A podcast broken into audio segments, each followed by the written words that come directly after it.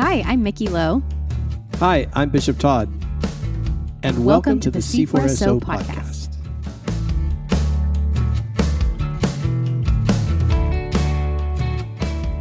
Well, welcome back, everyone, to the C4SO podcast. I am here by myself in light of this amazing episode with our friend Marty Reardon. Bishop Todd was so inspired that he just decided to like go on tour, start a band, and leave us.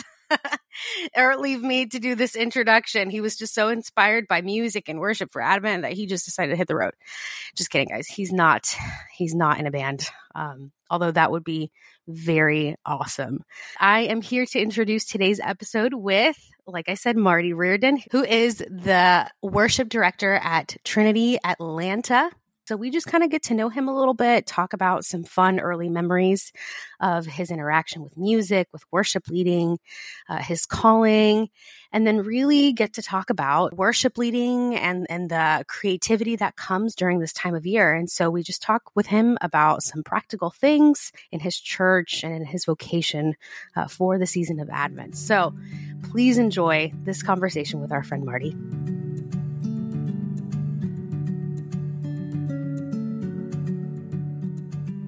All right. Well, I don't know how to feel about this episode exactly because we have Marty Reardon with us here today. And I, Marty, how long have we known each other? Uh, uh, 12 years more? I can't remember. Um, yeah, defining known is the question. I think I saw you speak yeah. at the Atlanta Vineyard back in probably '99. Oh, that's old school. Wow. That's Yeah, rolling yeah. old You school. guys go way back. Yeah. I was gonna say we didn't meet though until uh, I believe it was probably 2010 Yeah, I was thinking nine or 10. at Yeah. a winter conference or something. I believe. Yeah, that's right. Yeah.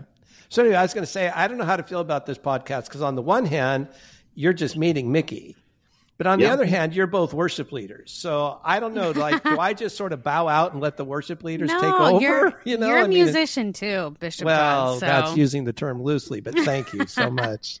You have a Fender Rhodes in the works. Yes, thanks to some really great, generous people. I got a it's a 1978 Fender Rhodes that's getting completely reconditioned inside and out. I can't wait. Beautiful. Beautiful. Got to We're get my excited I got to you. get my chops back down again though before I play in front of Mickey. well, we're excited for you, Bishop Todd, and we can't wait to Oh, hear thank whatever you. record you put out after. yeah, that's After that's what we do here in Nashville. We put out records. Exactly, exactly. Well, Marty, we're so glad to have you on with us today. And, you know, this is a part of our Advent series. And so we would just love your take on Advent as a worship leader, as a songwriter, anything and everything having to do with music and worship. So it felt right to begin this interview with asking you some fun questions about All right. uh, your your music history. Can you please tell us what was your first instrument, and maybe what's your favorite instrument to play? I grew up in a musical family, and Oh. uh, my Cool. dad like was a professional drummer. musicians, No, no. Um, just um, passionate fun. amateurs, kind of. it was like we were the wannabe Christian Partridge family, Okay. Ah, and nice. so, so I didn't yeah. know that was a thing, but okay. oh yeah, oh yeah. Growing up in the late seventies, early eighties, um, yeah. My Mhm. my mother played piano. Everybody Mm. in the family sings, and my father played drums. So I quickly uh, just I loved the drums. I just adapted to the drums. so that was my first Okay. instrument. Uh, and my parents at the time were heavily involved in church. So whatever church we were a part of, they were heavily involved in in music, whether it was choir or something like that. So Mm. yeah, drums. Drums. I started playing drums. I think the first time I played in a church, I was probably about six, and I played drums, and oh wow, I just stuck with it and love it. It's still. I don't know if it's my favorite instrument to play, but it is definitely Okay. um, the easiest Mm. for me to play. What about Yeah. listening? What's your favorite instrument to listen to? Like, do you like sax or jazz Oh, piano favorite or to listen to searing is- guitar licks or what? Honestly, my favorite instrument to listen to is the clarinet. Oh, Ooh. come on! You got to tell us about that. No, yeah. Tell no, us more. like like like a like a haunting jazzy clarinet. There's just a warmth Ah, there's a warmth Yeah. to the reed. Nice. Uh, and I would say like Tom Waits does that really well on a lot of his Mm. stuff. It's just really kind of dark and melancholy uh, and so warm. you got It some. You got a little jazz in you. I didn't realize. Oh, I can't play it worth a lick. I bought a clarinet. Me either. I Out of- wish. it's that's actual music. Yeah. I bought a clarinet yeah. at a yard sale and kind of noodled around with it uh, until oh, cool. it broke. Um, yeah. So yeah, I, I, think the clarinet, and then maybe second would be the cello. I mean, who doesn't love just the warmth? I think I like warmth, warmth in an instrument. Yeah, yeah, yeah. I love cello too. Same here. That's awesome. No, those yeah. are great. So, you know, Bishop Todd and I were, uh, as we were prepping for this, we were wondering, you know, as someone who's musically inclined, as a worship leader, what was your first memory of sort of meeting the Lord through music? Because, you know, that's just such a, yeah. it can be a really formative experience. So tell us about that, if you can think of it. Well, I grew up in the church and I always had this just innate just draw towards Jesus. I just loved Jesus. I, I mm. my mom, uh, when I was very young, did the felt board Sunday school thing. You know, yeah. like yeah. Five, and I just fell in love with Jesus, and I also fell in love with music. And so for me, it just felt like, well, if these two loves can come together, then that would be perfect. So early on, I always wanted to be a part of just church music. Um, mm. I, hmm. you know, growing up, I, I got, I, kind of gave my heart to the Lord. I remember it was red carpet, white spindles at the altar at this Baptist church, mm. and yeah, I just, I got baptized there, and that church, their expression of music was more, uh, you know, choral. And then we left the Baptist church and went into the deep end of the uh, Assemblies of God uh, Pentecostalism, and so that was way more emotive. And so I really fell in love with um, any type of worship expression that could emote the passion that mm. I felt in my heart. So I don't, at a young age, I don't remember one particular thing, um, but I do remember just the the kind of whole, like all of the water I was swimming in when we would go to church or we'd go to camp meetings or all those types of things. I just really loved any music that caused me to feel like the music was expressing the passion that I was feeling deep in my heart that really came to bear um, honestly when I discovered vineyard music uh, early my freshman yeah. year of college. Um, I was like, oh, oh, this is really, um, this is really emotive and really beautiful, uh, and not just full of a lot of theology. Even though there's good theology, it actually tapped into the heart. So, yeah, um, yeah once I discovered that in college, it was like uh, it was off to the races for me uh, when it came to songwriting and learning mm. those songs. Uh, which, fortunately, in the early Vineyard days, you know, it's just three chords. It's pretty easy. So yeah, yeah, maybe a maybe a minor fourth, but yeah. maybe a minor fourth. But what it yeah. did for me is it made it accessible. So I loved yeah. how accessible sure. that music was. So, so kind of in that vein, tell us a little bit about you know you you sensing a call to being a worship leader you know not just being a participant in uh, worship music or being involved in church but how did you sort of discern that call to become a worship leader and director and you know this this role that you're in right now so you're the worship pastor at trinity atlanta uh, probably the way it happens for everybody, but it happened through um, community and relationships. So I would, growing up mm. in, the, in the youth group, there was opportunity to um, we had a youth band. So I played drums in the youth band and I was 16 and there was this young lady that I wanted to impress. And so I said, well, I got to learn the guitar. So I found an. I thought you were going to say bass. I thought you were going to say bass. Isn't it always no, the bass player? No, the bass. The I love bassists. Um, they're the glue. They're the mortar. But yeah. nobody looks yeah. at us and says, "Check out that mortar." But we need them. You know. Yeah. Yeah, they're underappreciated for sure. But they are. They are. No, it's it's it's just kind of silly. It's the typical high school things like, oh well, if That's I learn so guitar, funny. that'll that'll impress yeah. the ladies. Totally. Um, I learned I gotta, guitar. I got to front this band, right? exactly. right. I'm right. hiding. so I I learned uh, I learned a few chords, uh, and a neighborhood kid taught me some chords, and um, had my youth leader played guitar, and so it was just kind of uh, all of my friends everybody was just learning instruments as high schoolers and we just it seemed mm-hmm. like we were kind of teaching one another music and we all loved worship and we all loved jesus and so there was always opportunity um, every week to play with the worship team the discernment for for the uh, if i was called really for me, it was never a question. It's kind of weird. Like people go, "How did yeah. you discern mm. all that yeah. question?" I'm like, yeah, it never yeah. felt like a question for me. It always felt like what I was supposed to do. So it's not a helpful okay. story for people that are trying to ask the questions. I just had a conviction at an early age. This is what I was made for. Um, mm. And of course, I didn't. You know, I had corporate jobs and did a lot of other things before becoming a full time. But I knew whether I had a corporate job or you know flipped burgers, I was always going to be you were still involved in. Yeah, worship Mm-hmm. leading Yeah. to me was no matter what. was it wasn't necessarily something that had to be paid, but it was a vocation. It was a calling that I felt Sure, totally. about. So Yeah, so I Praise hear you saying that in a positive way. Sometimes when we say, "Oh, this is that person's identity," we mean it negatively. But I feel like you you're saying that since you were a boy, it's just been kind of a part of your assumed self. Let's put it that way. Like, absolutely, like this is just who you were. Yeah, Yeah. it, I I didn't know anything else. That was all Yeah. I. Yeah. That's all I wanted to do. Um, and I was Yeah. in yeah.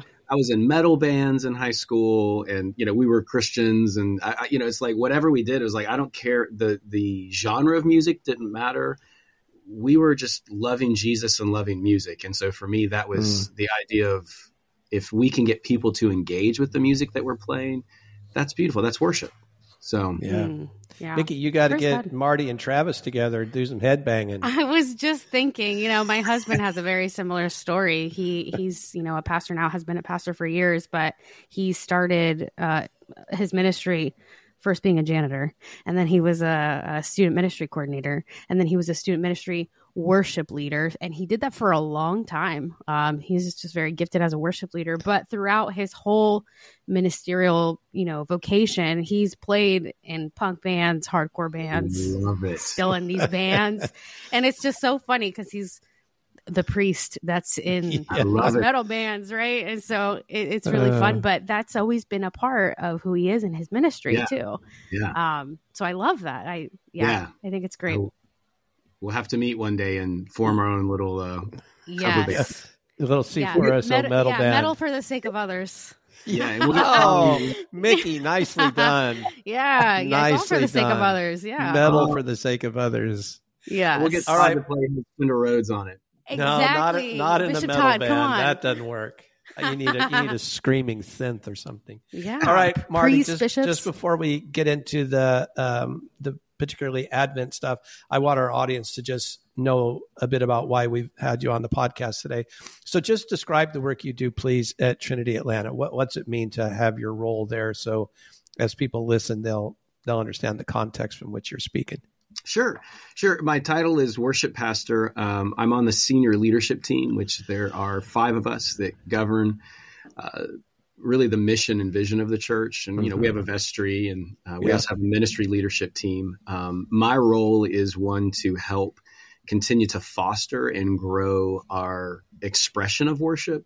Um, Mhm. And I don't mean that simply just on Sundays, but our experience of worship, everything from our liturgy to the songs we sing, to following the church year, the special services we may put on, Mhm. um, as well as resourcing our people. Um, it, worship isn't just you know something that happens on Sunday. It's it's it's it is the totality of what happens. There's the the scripture readings. There's the prayers. There's the table. All of that is the act of worship. And we also want to, at least I want to here at Trinity, resource our people to engage in uh, active worship day to day in their lives uh, Yeah. through corporate and personal worship. So um, that Yeah. is that's my vision here. Mm. Well, you alluded to a moment ago that you and I and Chris McDaniel, your uh, rector, uh, all and maybe others at Trinity, I forget, come out of the Vineyard movement. So as we get into Advent here, tell us a bit about when you were a new Anglican.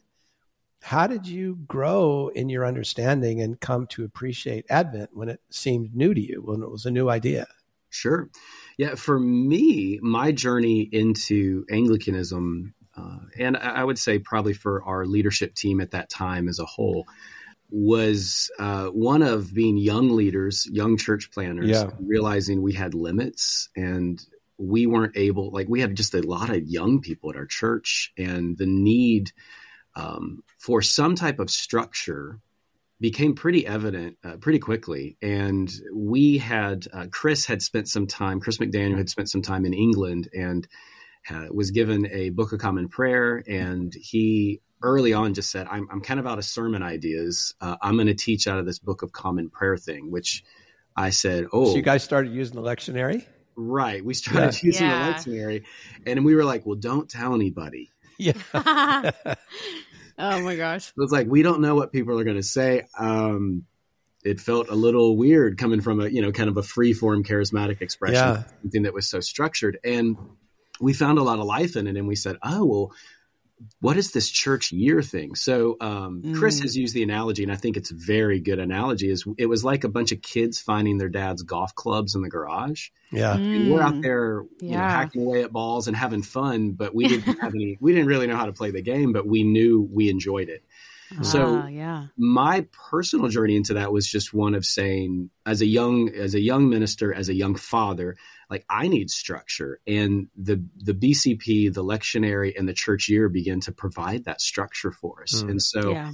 it wasn't it wasn't something where we were necessarily feeling like we were getting straight A's on ministry. And what's this other thing we can add on? It felt almost for me like I'm feeling a little um, fallow in my ministry, mm. and the church year really, in the BCP, mm. the lectionary, all of that daily office yeah. felt like um, it, it kind of felt like water to a very thirsty soul. Yeah, uh, that's lovely. Because I know a lot of people can tend to, or at least in my conversations I've had over the years, people can tend to think that it's restrictive or it's, you know, uh, and for me, sure. I found it to be freeing. I found it to be the exact opposite. Um, mm. That structure was life giving to me. Mm yeah, thank you for sharing that because I think yeah. that's been my experience too since becoming an Anglican. It really has been uh, freeing and sort of enabling to dive really deep into history and scripture and tradition. So, Marty, we'd love to ask, you know, what what has the season of Advent meant for you personally? I have ADD, and so I'm like I, the hyperactive kind. Okay, so. So for me, um, Advent and the church year as a whole has been kind of a, a really systematic way of pumping the brakes. Ah, sure. I get the stores. Like right now, there's already Christmas stuff out. We're seeing Christmas right. commercials before Halloween even happened this week. Right. So I get that. I'm like, oh yeah, it's Halloween. Let's go to the next thing. Oh, it's Thanksgiving now. It's Christmas. so mm-hmm. for me, the um, the intentionality and the unhurried pace of Advent uh, has been life giving and equally challenging to me mm-hmm. uh, at a real personal level. Um, I just want, I love Christmas. It's my favorite time of the year. I'm very sentimental. And so mm-hmm. it's very easy to just keep it at a sentimentality level, um, to keep it at a level that just kind of is, you know, all of the Christmas classics and White Christmas and Blue Christmas. Yeah. And it all just feels good. It feels, you know, beautiful and yet can be um, completely separate from what Advent really is as a church as, right. as a church year observation. And so for me, uh, yeah, it's it's a pumping of the brakes. It's a slowing down. It's forcing me to be unhurried, uh, and also to um, embrace uh, in my education, just kind of really understanding that Advent is almost akin to a Lent experience. Mm-hmm. Um, the people sitting in darkness have seen a great light, and yet we want to move to the great light. I know I want to move to the great light. I, yeah. but it forces right. me to go. Well, there is darkness. There is, mm-hmm. there is heaviness, um, and it's not as long as Lent, as we know, but it it forces me to face the darkness I mean, going all the way back, what what was it like before the birth of Christ? That kind of right silence of the prophets and yeah. 400 years of nothing. Oh my goodness. And so, uh, for me personally, it's like, okay, let's slow down. Let's face this darkness. It's uncomfortable. It's not fun. And yet we can say that God's present with us in the midst of it. And then when Christmas comes, that Emmanuel is that much more powerful to me. Yeah. To right. realize, oh, okay, I, it wasn't just a, a week or a day. Like these seasons really force us to sit I believe, with the full spectrum of the human experience, emotions and, yeah. and all. So, yeah. So, Marty, as you know, lots of people in our audience will be newish Anglicans, you know, in the last five or 10 years or something, whether they're leaders or lay people. So, thinking, having that audience in your heart, what was it like for you and Trinity as you started trying to introduce seasons like Advent? You know, mm. this sort of distinctively Anglican way of looking at the church year what was that like kind of kneading that into the culture of Trinity? Well, it was, I felt a real grace from the Lord in it. I think all of us as a leadership team felt a real grace because um, we ourselves were not cradle Anglicans. So we, we were learning right along with the church. Yeah. We were, we were out a little ahead of them because we would plan these things, but we, um, we saw it all as an invitation. So instead mm. of saying this is the, this is Lent or this is Easter, this is Advent, yeah. um, Hey, oh, that's beautiful. You should say more about that. That it wasn't something imposed on you, but felt like an invitation. Say a bit more about that. Yeah. So the idea of we are a church that follow the church year and we want to invite you to join in that with us mm. and so when you come on sundays or you join our classes or perhaps go to an advent morning prayer all of those are invitations they're not compulsory and so if yeah. it's new for yeah. you or it's not maybe new but just disorienting for you um, mm. know that it's not something we want to impose on you it's something that we want to invite you in because we as a leadership team see the richness and the beauty of being intentional with these seasons.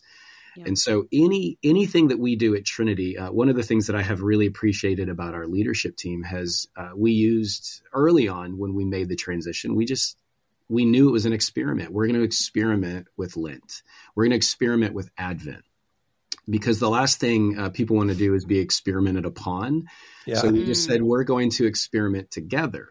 We're going right. to we're going to find our way through this together, and we're going to learn what it means to be um, people of Advent or people of Easter. Uh, we're going to be Advent people. We're going to be Epiphany people, and so it was always uh, not an outs, uh, not like an insider inviting outsiders, but more mm. of hey, mm. we're all we're all on this journey together. Um, and I believe that that still carries the day. We we have more conviction now about why the church year and why certain liturgical uh, components and movements matter. And yet, we also recognize that a lot of people coming through our doors uh, are unchurched or grew up in a completely different tradition uh, where the church year, the lectionary, all of that can be very foreign. So, what we do is we always explain the why behind the what.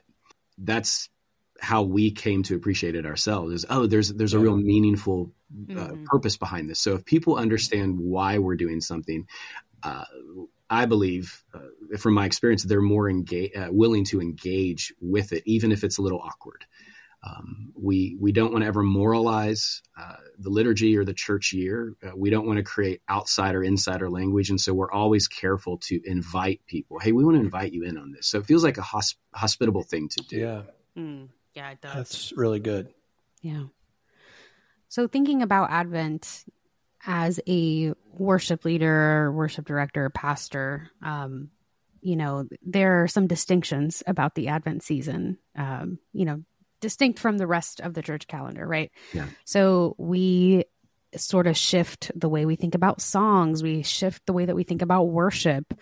What are your goals? What are your hopes with some of these changes that we make during the time of Advent? Like, what do you hope will happen with your congregation or what are what are some of the hopes and goals in uh, teaching through these themes of advent yeah great question i i honestly would love for um, our community and our church to experience what I continue to experience with each change of the church year, and that's the unhurried intentionality of mm-hmm. sitting in the space, whether it's a yeah. space of repentance and lament, or it's a space of for Advent waiting. What does it look like to wait? We are not a people who wait. Um, yeah. What does it look like in Easter to celebrate? So, I, for me, the church year is countercultural. So my hope is that we are able through the the small things like changing the the the table linen to purple or mm-hmm. uh, changing the songs we sing. It's all to help our people understand this is the emphasis. This is the hope of this particular season we're in. And so for Advent, what does it look like to be a people who wait? What does it look like to be a people who can sit in uncertainty? And know that they're good uh, and safe in God's kingdom, as you say so often, Todd. That that would be my hope um, because I need that. I need that constant reminder that uh, I'm a person sitting in darkness, waiting for the light to dawn, just like uh, people so long ago. Yeah.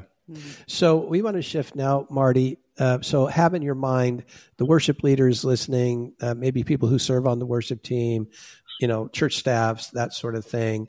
And let's get in a bit to how you guys do some crafting of uh, Advent. So let's begin on the highest level. How do you collaborate with the rest of the staff to harmonize song selection with teaching and maybe artful things you do or whatever? Just give us a bit of the mechanisms about how you and your team, you know, put on cohesive, you know, uh, times of Sunday worship. Sure. Uh, we've um, well, the first thing is we really trust each other and we love each other. Um, mm. So, uh, above all, we know that as we enter into a season like Advent, um, we're all our hearts are all attuned with the same objective, which is to enter the season with intentionality. Yeah. Um, we have a, a, ministry leadership team made up of all of our ministry heads, and we we meet um, frequently.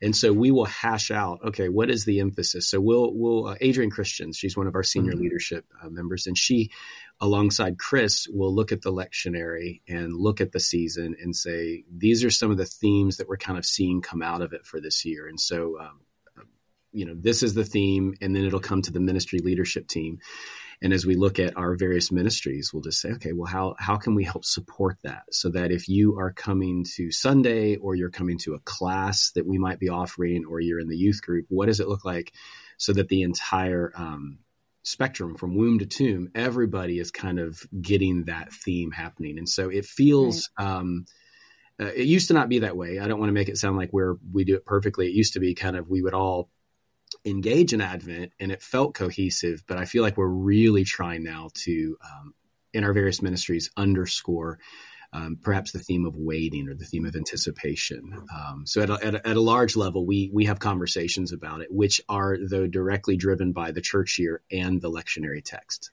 Mm. Yeah, yeah, yeah. That reminds me, uh, Marty, of being at Holy Trinity in Costa Mesa for those ten years, and um, my colleague Beth Corey, and as I hear you say that, it's like we sit between the lectionary, the congregation, and the world, right? Because mm. every year when Advent rolls around, there's something going on in the world that we probably have to pay attention to. Yeah. Right. And like sitting in that triangle again of the lectionary, the world, and our congregation, out of that, I'm hearing you say emerges a theme that you all then try to harmonize with.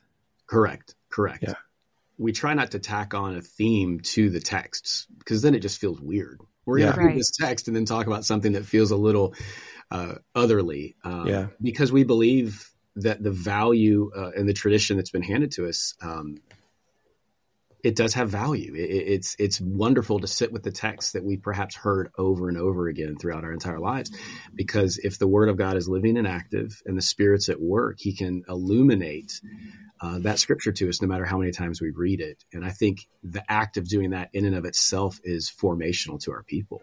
Mm. How how does worship change for you and your team? So when you think about planning these services, so I'm thinking just like Sunday morning services, mm-hmm. these worship times. And and do you change them or shift them to sort of match what we're trying to teach? So, you know, we're thinking vibe, feel, the the environment and the ambiance of what we're sitting in. Does that change for you? And how do you how do you plan those with your team? It's a great question. Uh, one uh, one of my mentors, Andy Piercy, years ago said, um, "Let the songs do the work." And so, f- before I change, well, we're going to now do less singing, or we're going to change instrumentation. I, I really want to let this look at the songs and say, all right, these songs can do the work. So we can keep our same instrumentation, we can keep the same feel and vibe. Mm-hmm. So ultimately, when it comes to the church year, the song selection really changes for us. Uh, some people have come into the church over the years. Um, and not known we were in Lent. And I've heard this multiple times. Wow, that music was really depressing. yeah. Yeah. It was like, well, yeah, you're thinking about your mortality and your sinfulness. That's yeah. There's something to that, yeah. yeah. And so for me, um, it it's really the song. So I, I, think about like if there's a if there's a meta song for Advent, it would be like an O Come, O Come Emmanuel. Right. Yeah. Or Young Oceans, um, All Who Hear, the type mm-hmm. of songs that call out the reality of Advent, mm. but look towards the hope of Christmas, the coming of Emmanuel. Right. Uh, so yeah, it's it's uh, so in that it's it's it's interesting. Your question, I haven't thought of it, but actually, I think it it might be that there's more singing because a lot of those uh, kind of traditional. Um, well, we would call them Christmas hymns, but they're really Advent, Advent hymns. hymns, right? I have a lot of theology. They retell the entire uh, story, and there's a lot yeah. of words to it. Even though the songs themselves shorten, um, sometimes the worship sets might get a little shorter. Mm-hmm. Um, but the songs themselves are very robust. Yeah, they teach uh, us a lot. Yeah. So I let the songs kind of do it and knowing that people are going to, if they want to hear, you know, Frosty the Snowman or they want to hear something more joyous, they can go get that on their streaming platform somewhere else. But as a church, True. my hope is to uh, provide that counter narrative. Um, and again, I'm not doing it just for them. I need that counter narrative for myself. Yeah. Right, right. So I want to underscore this a little bit before we get to uh, Mickey's next question. But I want you to say a bit more about um, what it means for the songs to do the work because I think it would be really intuitive for a lot of creative types listening to yeah. this to wonder, well, yes, but um, you know, there's lots of ways to play a song. You know, wouldn't we want to be a little attuned to the vibe or to the instrumentation or something? So I just want people to understand what you're saying about song yeah. selection. Yeah. So, in letting a song do the work, um, and to your question, Mickey, about vibe or kind of how does it, because what I hear in your question is how do we allow the arrangements, the songs, the arrangements, and how we uh, kind of present them to the people for them to engage in? How do we allow those things to uh, embody the the theme or the feel of the church year. Right. And uh, when I say let the song do the work, to quote Andy, um, I'm thinking of like an O Come, O Come Emmanuel. That is a minor key song. Exactly. So in yeah. and of itself, yeah. the fact that that song is in a minor key, how many worship songs are in minor keys on a yeah. Sunday? None. Right, right. Like we don't ever sing one in a minor. It might have a minor key part, but as far as the overall song is, so for me, Mm-hmm. That's where it's like, oh, uh, the, the, the congregation will feel that. They're going right. to feel that kind of minor key uh, sense of, it's going to stir longing or lament or just oh a heaviness that's appropriate to the church here mm-hmm.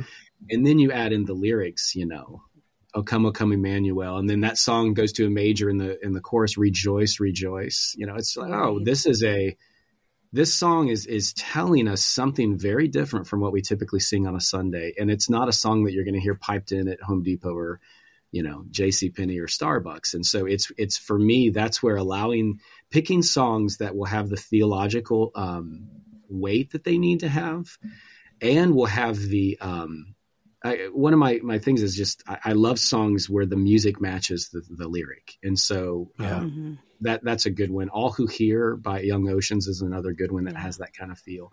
So that's where I I don't want to have to sing a song and then have to preach a little sermonette explaining what right. it just did. Mm. If I, I if I feel the need to do that, I probably pers- what I do is I go, well, is that song worth singing? Mm. Or is it is it worth singing but it is it's got a couple parts in there that need some unpacking because it's so foreign to perhaps our western modern ears mm-hmm. uh, for the most part though most songs if if they're written well and they're performed well and they're arranged well they will do the work of communicating a feeling a vibe as well as the theology um, that those feelings and vibes are, are, are trying to support. Uh, and of course, arrangement is important because if people aren't participating, then what's the point? We need you to sing. True. We need you to, even if you're not singing, close your eyes, think about what's happening. Uh, right. Uh, we engagement to me is is is one of the chief aims of corporate worship music. So looking back, what are some of the things that you've tried that have worked well in your context as a worship leader or just as like a member of a church staff? Mm-hmm. And you mentioned morning prayer during Advent. Um, give us a couple of ideas, some things that have worked for you guys in the past. And I say that and I ask that because I'm thinking, you know, as one of the people that plan for these services and someone listening who is in charge of sort of fashioning or, or thinking about what these seasons will look like for their church in particular. Yeah, like I said earlier, we're always kind of in like, hey, let's experiment with something here. Right, um, right. Sundays are one of the things where we feel like, all right, we don't need to experiment anymore. Those feel pretty. yeah. Um, and yet, um, I, the the lighting of the candle, the Advent wreath, is oh, is yeah. it's mm. simple and yet it underscores um, it underscores the idea of it's you know darkness moving to light uh, with the the hope of the coming of Emmanuel. And so it's a simple act, and yet we call attention to it every uh, Sunday. We don't make the one. lighting of it part of our liturgy. You walk in and it's already lit, but um, Chris or whoever's preaching will always invariably call attention to it because right. that's what the season uh, like just uh, commands of you of sorts. It's just like oh So what we do is we also encourage our people to do that at home. So mm, uh, yeah. last year we gathered. We I think that we bought them online a bunch of. Uh, we bought a bunch of candles and, and like candle holders and a, like a little guide to how yeah. to do this at home. And so, uh, cool. one of the things that we do is um, try to resource our people, whether we actually give them the kit or sell them the kit or just give them instructions. Um, yeah. We want you to engage with this season at home as well. And so. Right that's where uh, I believe young and old alike come in and go, oh, there's that candle. We have one of those on our dining room table. Yeah. Um, that's one of the things that I think people really engage with. Um, Advent morning prayer uh, has been something we've done for a few years. Literally, we just read through uh, the morning prayer mm-hmm. uh, and follow the texts for that day. And it's a Eucharist service. And there's usually about Oh, it, it, it varies depending on the day, but it's it'll be on the Wednesday first. It'll be on sorry, not the first. It'll be on the Wednesdays during that season. Okay. Uh, it's 7 a.m. and um, it'll be in our kind of chapel room, so it, it feels a little more intimate. Mm-hmm. And again, we'll light the the wreath for that and have communion. And I believe last year was the first year we experimented with music. Normally, we would okay. just read. Uh, and we had uh, Sarah Anders, one of our uh, on staff worship leaders. Uh, she uh, really has a passion for it and said, I really want to lead yeah. some music for that. So she'll lead a couple of songs. She's fabulous. It, she's wonderful. And there'll she's be, the I believe, you know, we've had anywhere from 25 to 45 people, depending on what, cool. what, what day of the, uh, or rather what week it is in the year. So, right. Um, so yeah, that's one of the things that's really good. Favorite service of the entire year besides um, Easter is our Christmas Eve service, which I know a lot of people yeah. do those. So fun. So we do we do three uh, just because of the numbers we have to fit people in, but we'll do a three and a five uh, that are candle lit, which are you know you bring your kids. There's no child care. Yeah, it's a beautiful service because you get to worship with your kids, and then we do another one at 11 p.m. and that one's my favorite because. Ooh. At you know at the strike of midnight, the service ends and we actually get to say Merry Christmas, and so there's yeah. this beautiful, and it really is a service of the light because it's actually dark, and mm. you know we mm. turn yeah. out the lights, and we say we're going to sit in darkness for a moment. And then we light the christ candle and then you know we light everybody's candle. And it's just this beautiful thing and you end with song and merry christmas. So it's a service of light that to me is my favorite. So those are those mm, are kind of beautiful. the those are kind of the the main kind of uh, meat and potatoes of our advent season. Mm, beautiful. beautiful. We have wonderful kids and youth leadership and, and pastors. There will be a um, advent guide uh, uh, that yes. is age appropriate for kids, and then there'll be an Advent guide uh, for our youth, and uh, I believe there may even be an Advent guide for uh, adults this year as well. I'm not 100 percent sure, but we do the same thing through Lent. Uh, just because it is such a foreign Lent and Advent in particular, right. they're so foreign to our culture if you weren't raised in this, that we really do need guides to help our people um, understand the value and the, and the beauty of the season. So, mm, yeah, wonderful. great. Thank you, Marty. So I'm thinking of that triangle again of sitting in between the lectionary uh, readings, our world with world wars and hurricanes and you know everything going on. Who knows what'll be going on in the next few weeks? As the Trinity staff is dreaming this year, what are you all hoping and praying for for uh, Trinity during Advent this year? That's a good question. I don't know if we've um, articulated it quite that way, but my my answer to that basically saying that you might hear a different answer from, from a different staff member. we promise not to have them on air. no, no, uh, is uh, we have in the last year really refined what we believe are we're calling our core commitments, mm-hmm. things that we're going to be uh, we want to be held accountable to as a church.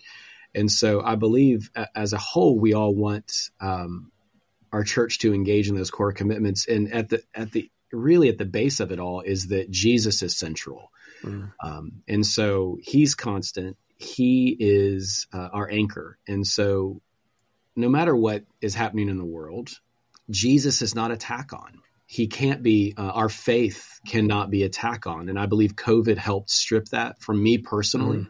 where it felt like part of my faith was perhaps just uh, culture as opposed to something that was mm. central and so mm, yeah. i believe that uh, i can speak for all of us that our hope is that our faith becomes what it needs to be which is actually central to the whole of our life uh, which means we can then face the storms of our own lives and we can face the storms in the world around us, knowing that there is um, a good and a powerful and a loving God who is Emmanuel. He is God with us through all of it, and that we are safe in his kingdom. Mm, that amen. would be the hope. Amen. Yes. Amen. Well, Marty, we'll we'll just ask you one more thing, and we like to end things on sort of a fun and hopeful note here. Can you tell us about a cherished Advent memory for you personally or for your family? Any fun practices? Any cherished yeah. memories? Yeah, uh, the uh, when my kids were little, we that's when we uh, started. My kids are pretty much all almost grown up now and out of the house practically. Um, we started doing Advent observation at home alongside us exploring and experimenting as a church. And I think it was more meaningful to my wife and I. We would start Aww. reading through these like devotionals that were yeah. like, that followed along and told the story. And I just remember um, after dinner, we'd light a candle. You know, kids are elementary school age, and you know we'd take turns reading uh, the different readings. And I just I have a very fond memory of uh, one particular thing where um, my wife and I are just reading this with our kids, hoping they engage. I mean, just, yeah. if you're listening and you're a parent out there, you do the best you can. You do the best, and you know totally your table advent it, it might yeah. be chaos and that's okay because yeah. uh, remember he is emmanuel god with us in yeah. chaos yeah. and i just remember reading some of those uh, stories and um, just weeping oh. and and the kids just looking at us like what's wrong with dad yeah what's wrong yes. with I don't understand it. And I'm like, it's so good. It's so good. Yeah. The kids are like, can I have you. candy? You know, yeah, so yeah like, can I go outside and play? Yes. So honestly, that is one of my most fond memories though, because it's the, I don't, it's the juxtaposition of the, the beauty and the epiphany of who God is in the season with the reality of the world and our humanity totally. right there present with us. And All so, yeah, I, I, will say that was the hardest part for my wife and I was going, how do you engage with this with these children who have no focus, can't sit still? Oh, you know. Mm-hmm. Um, so that's where the, the, the I will say if you're a parent, you're experimenting the uh, the Advent calendar with the candy is is a great instrument. Ah, yeah, oh, yeah. True. Sit still, and then you can open the Advent calendar and get your. Debbie still has one now. It went from being the kids to hers. Oh, and you have to put special high end chocolate in it for her, of oh. course. well, my wife, that. my wife Jennifer is so um, ingenious and sensitive to the spirit, but she has a candy for each like reading, and so like, nice, brilliant. And yeah. my favorite one is the Tootsie Pop for the um, the Annunciation. So it's just like, oh, because there's like a there's like a little Tootsie baby inside the lolly. So that was to me one of my favorite. Oh, oh. My wife puts so much thought into these things, uh, and it's beautiful. So yeah, ex- that's brilliant. Amazing. The experiment, have fun, and that was what yeah. for us as totally. parents experimenting. So. All right. Thank you, Marty. You are Thank a you. treasured colleague uh, in ministry you. to both Mickey and I. And so great to have you as a leader in the C4SO family. Thanks for being with us today of course, it's an honor and a privilege to to sit here and uh, yeah, I feel uh, like I'm in the uh, presence of, of greatness. So thank you for the honor. I know Mickey's great. I agree. Oh, stop! You're you're the best. We're we're all just a really fun family. I feel like. Hey, oh, the humility is so strong. I know. or the faux humility. One oh no! oh, thanks so much, Marty. All right, thank thanks, Marty. Bye. Thanks so much for tuning in to the C4SO podcast. If you like what you heard, please feel free to share this episode and subscribe and leave a review. It helps us to get the word out. Thanks.